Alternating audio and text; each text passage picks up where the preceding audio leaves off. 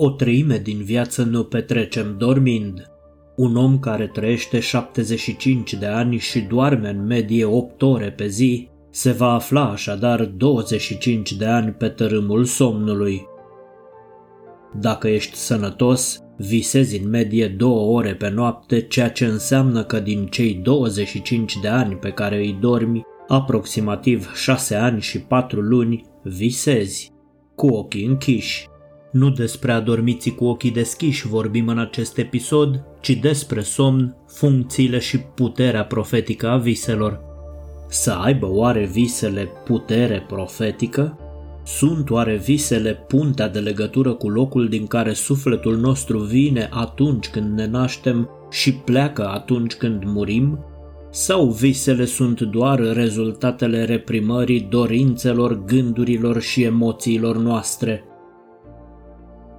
De-a lungul istoriei omenirii au fost semnalate nenumărate episoade de vise profetice și în toate religiile s-a considerat că visele sunt mecanismul de conectare a lumii fizice prezente la cea a supranaturalului. De la regina Maya, care a visat un elefant alb intrând în corpul ei, prevestind nașterea unui copil pe nume Buddha și până la Maria, fecioara care a visat nașterea unui prunc pe nume Isus, zămislit de la Duhul Sfânt în afara actului concepției. Visele profetice apar de multe ori în Vechiul Testament și sunt trăite de tot felul de oameni, inclusiv profeți, regi nelegiuiți sau oameni obișnuiți. Și în lumea laică există o mulțime de exemple de vise profetice celebre, visul președintelui american Abraham Lincoln, care și-a prevestit moartea cu două săptămâni înainte de a se produce, visul în care Thomas Edison, inventatorul becului, a primit soluția finală, visul lui Albert Einstein în care i s-ar fi revelat celebra ecuație de exprimare a convertibilității materiei în energie și viceversa, visul lui Carl Gustav Jung, psihiatrul celebru care a prevestit primul război mondial și multe altele. Înainte însă de a spune orice despre puterea profetică a viselor, cred că este necesar să lămurim ce este somnul, ce sunt visele, de câte feluri sunt, când apar ele, ce spun despre noi, ce alte funcții au visele și de ce unele vise sunt plăcute și altele de coșmar.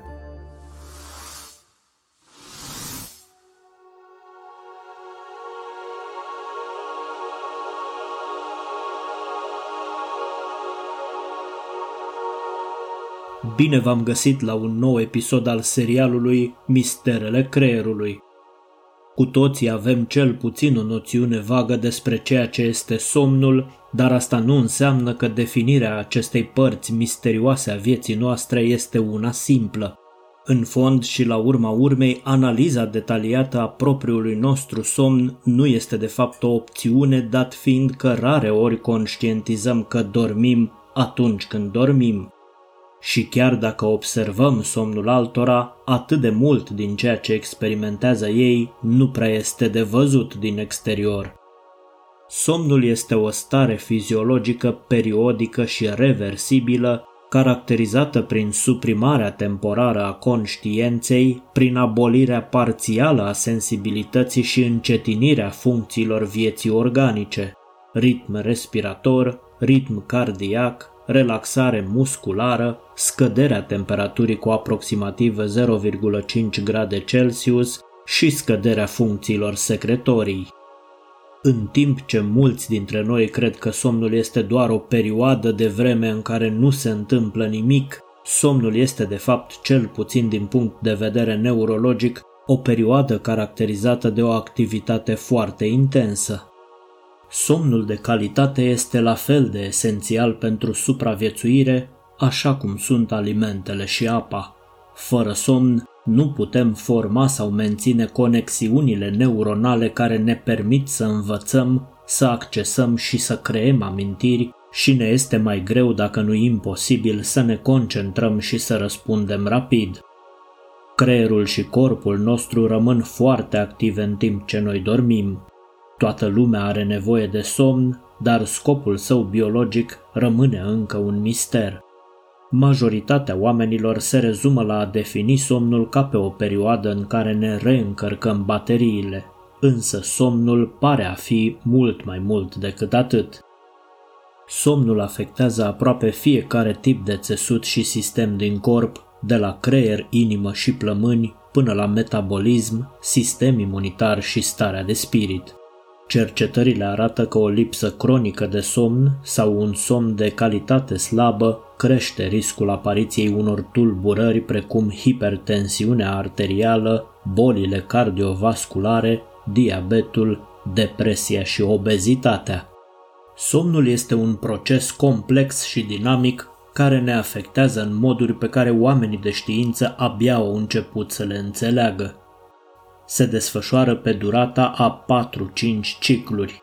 Un ciclu este format din două tipuri de somn. Somnul REM, caracterizat de mișcarea rapidă a ochilor, și somnul non-REM. Termenul REM este abrevierea de la Rapid Eye Movement, în traducere mișcarea rapidă a ochilor. Somnul nostru începe cu faza non-REM, care are trei etape. Etapa non-REM 1, care este etapa dintre starea de veche și cea de somn, așa zisa stare de somnolență înainte de adormire. În această perioadă scurtă de 1 până la 7 minute, bătăile inimii, respirația și mișcările ochilor încetinesc, mușchii se relaxează prin mișcări ocazionale, auzim sunetele din jur, dar nu avem voința să răspundem deși ne putem trezi în orice clipă. Undele creierului încep să încetinească, ieșind din tiparele de veche din timpul zilei. Etapa non-REM 2 este prima fază propriu-zisă de somn. Durează între 10 și 25 de minute, este o perioadă de somn ușor, înainte de a intra într-un somn mai profund. Bătăile inimii își încetinesc mai mult ritmul, respirația devine și ea mai lentă, iar mușchii se relaxează și mai mult. Temperatura corpului scade și mișcările ochilor se opresc. Activitatea undelor cerebrale încetinește, dar este marcată de scurte explozii de activitate electrică. Petrecem mai multe cicluri de somn repetate în această etapă decât în alte etape de somn și etapa non-REM 3, care durează între 20 și 40 de minute, durata ei fiind mai mare în primele două cicluri de somn și mai mică în ultimele două-trei cicluri. Acesta este un somn mai profund și suntem mai dificil de trezit. Aceasta este singura etapă non-REM a somnului în care pot apărea visele, însă ele nu sunt atât de intense ca și în timpul somnului REM, tot în această etapă pot apărea parasomniile, vorbitul în somn, coșmarurile sau somnambulismul. Bătăile inimii și respirația se reduc până la nivelurile cele mai scăzute din timpul somnului, mușchii sunt relaxați și undele cerebrale devin și mai lente.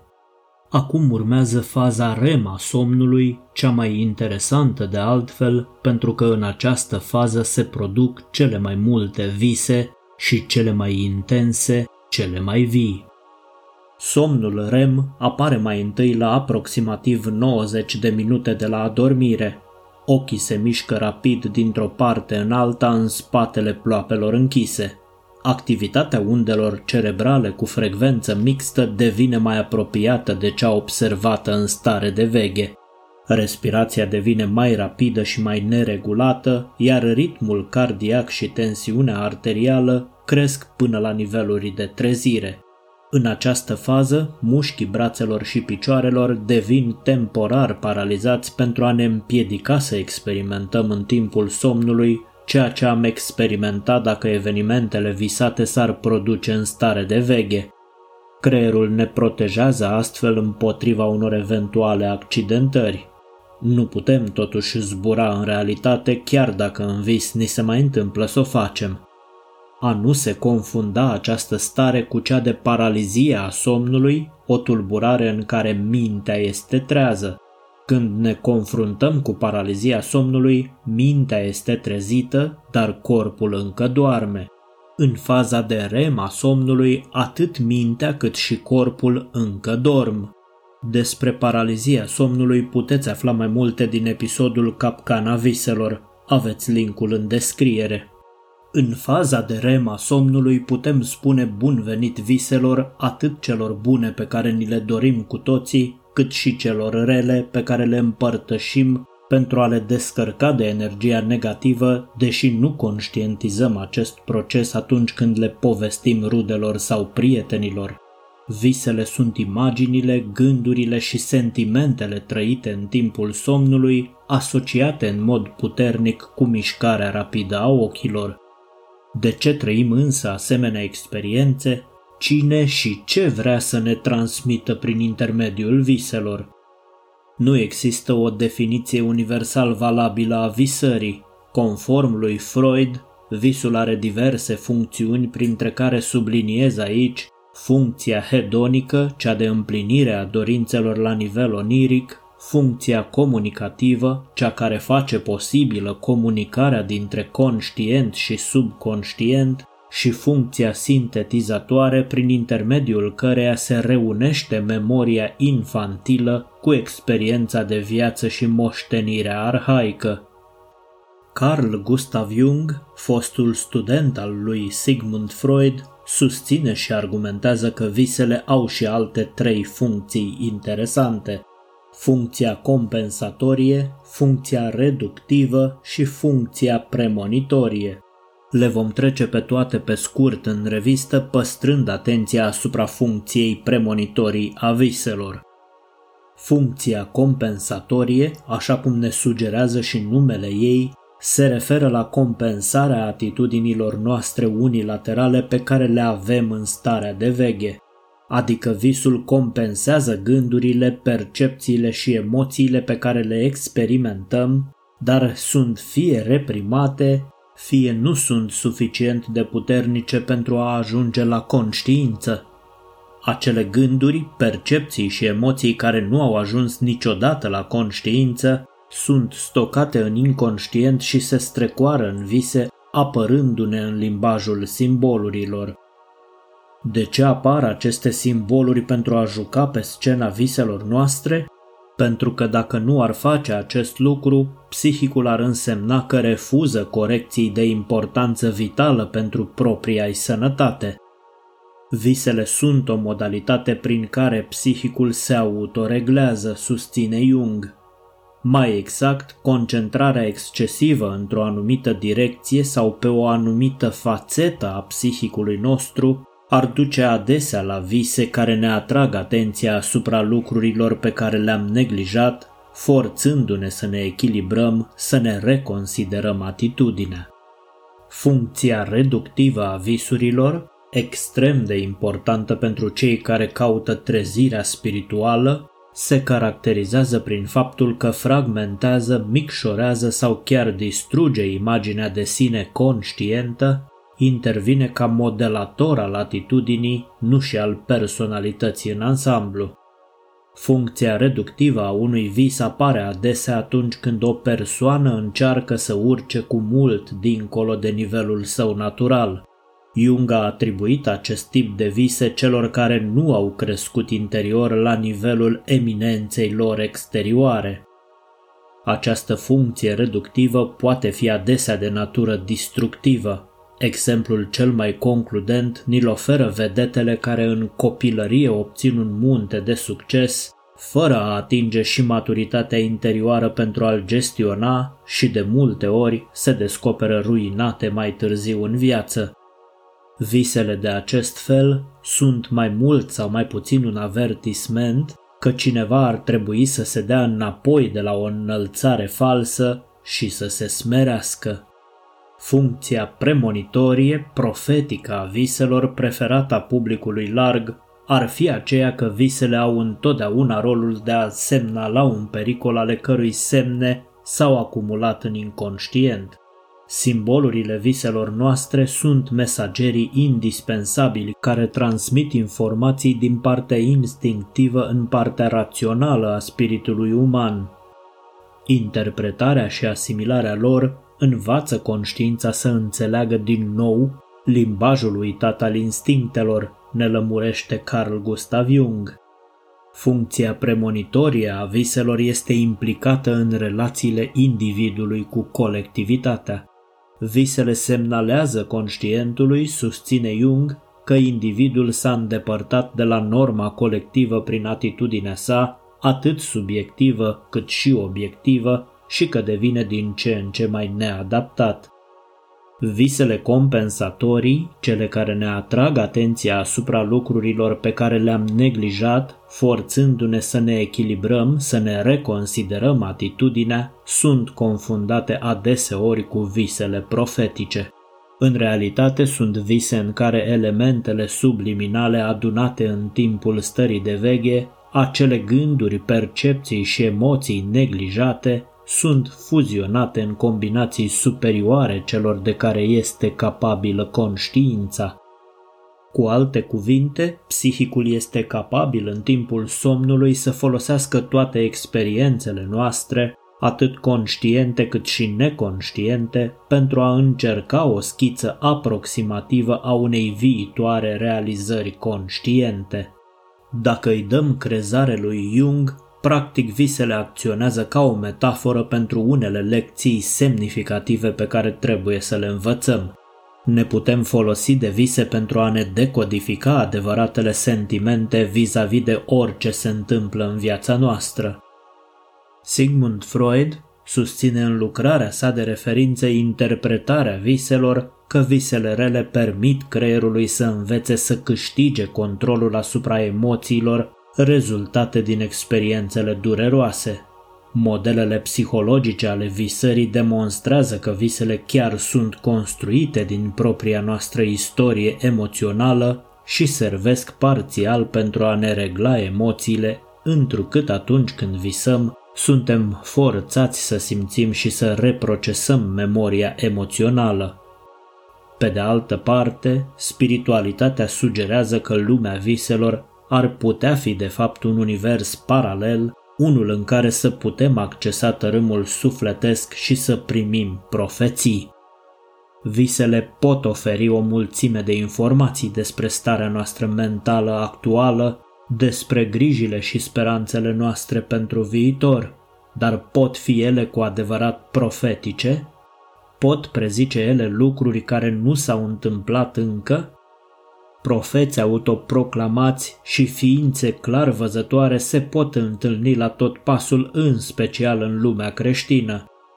Jung nu ne-a lămurit deloc asupra puterii profetice a viselor, cercetătorii moderni nici atât, deși se pare că știu mai multe decât vor să spună public, a se vedea aici bugetele serioase de investiții pe care marile companii din domeniul IT le alocă cercetărilor secrete din domeniul parapsihologiei.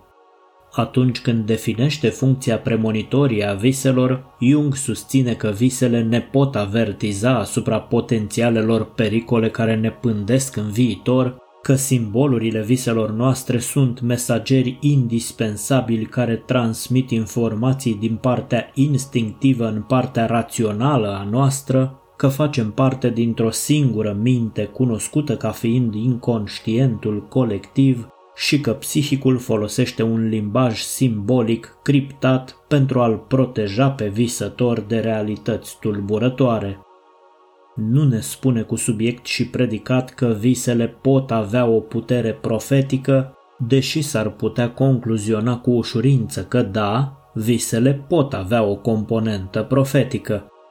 Însuși Jung a declarat public că cele mai importante decizii de schimbare a vieții sale le-a luat în urma primirii unor mesaje în timpul viselor. Dar asta nu este proba că visele au o putere profetică. Deci ce concluzie să tragem după toate cercetările științifice ale căror rezultate au fost făcute publice? Știm că unitatea noastră centrală de comandă Creierul nu doarme niciodată și că în timpul somnului intrările senzoriale, mesajele din partea celor cinci simțuri, sunt blocate astfel că sensul egoului, eului, este suprimat.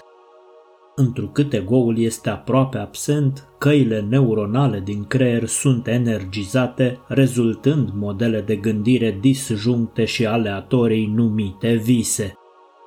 Visele sunt asociate cu amintirile și în funcție de intensitatea lor, pe unele ni le amintim în stare de veche, pe altele nu. Unele sunt plăcute, altele de coșmar.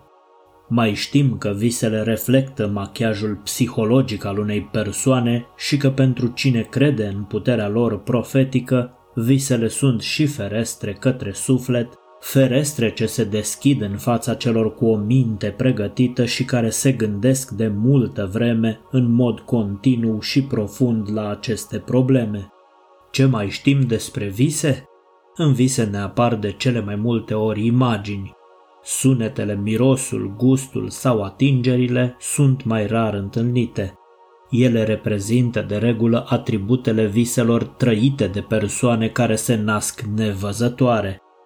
Când se întâmplă lucruri rele în jurul nostru, este foarte probabil să avem vise care să reflecte frământările noastre pe marginea acestor lucruri. Când ne confruntăm cu mai multe circumstanțe neplăcute care au loc simultan în viața fiecăruia sau în lume în general, este și mai probabil să visăm la ceva similar.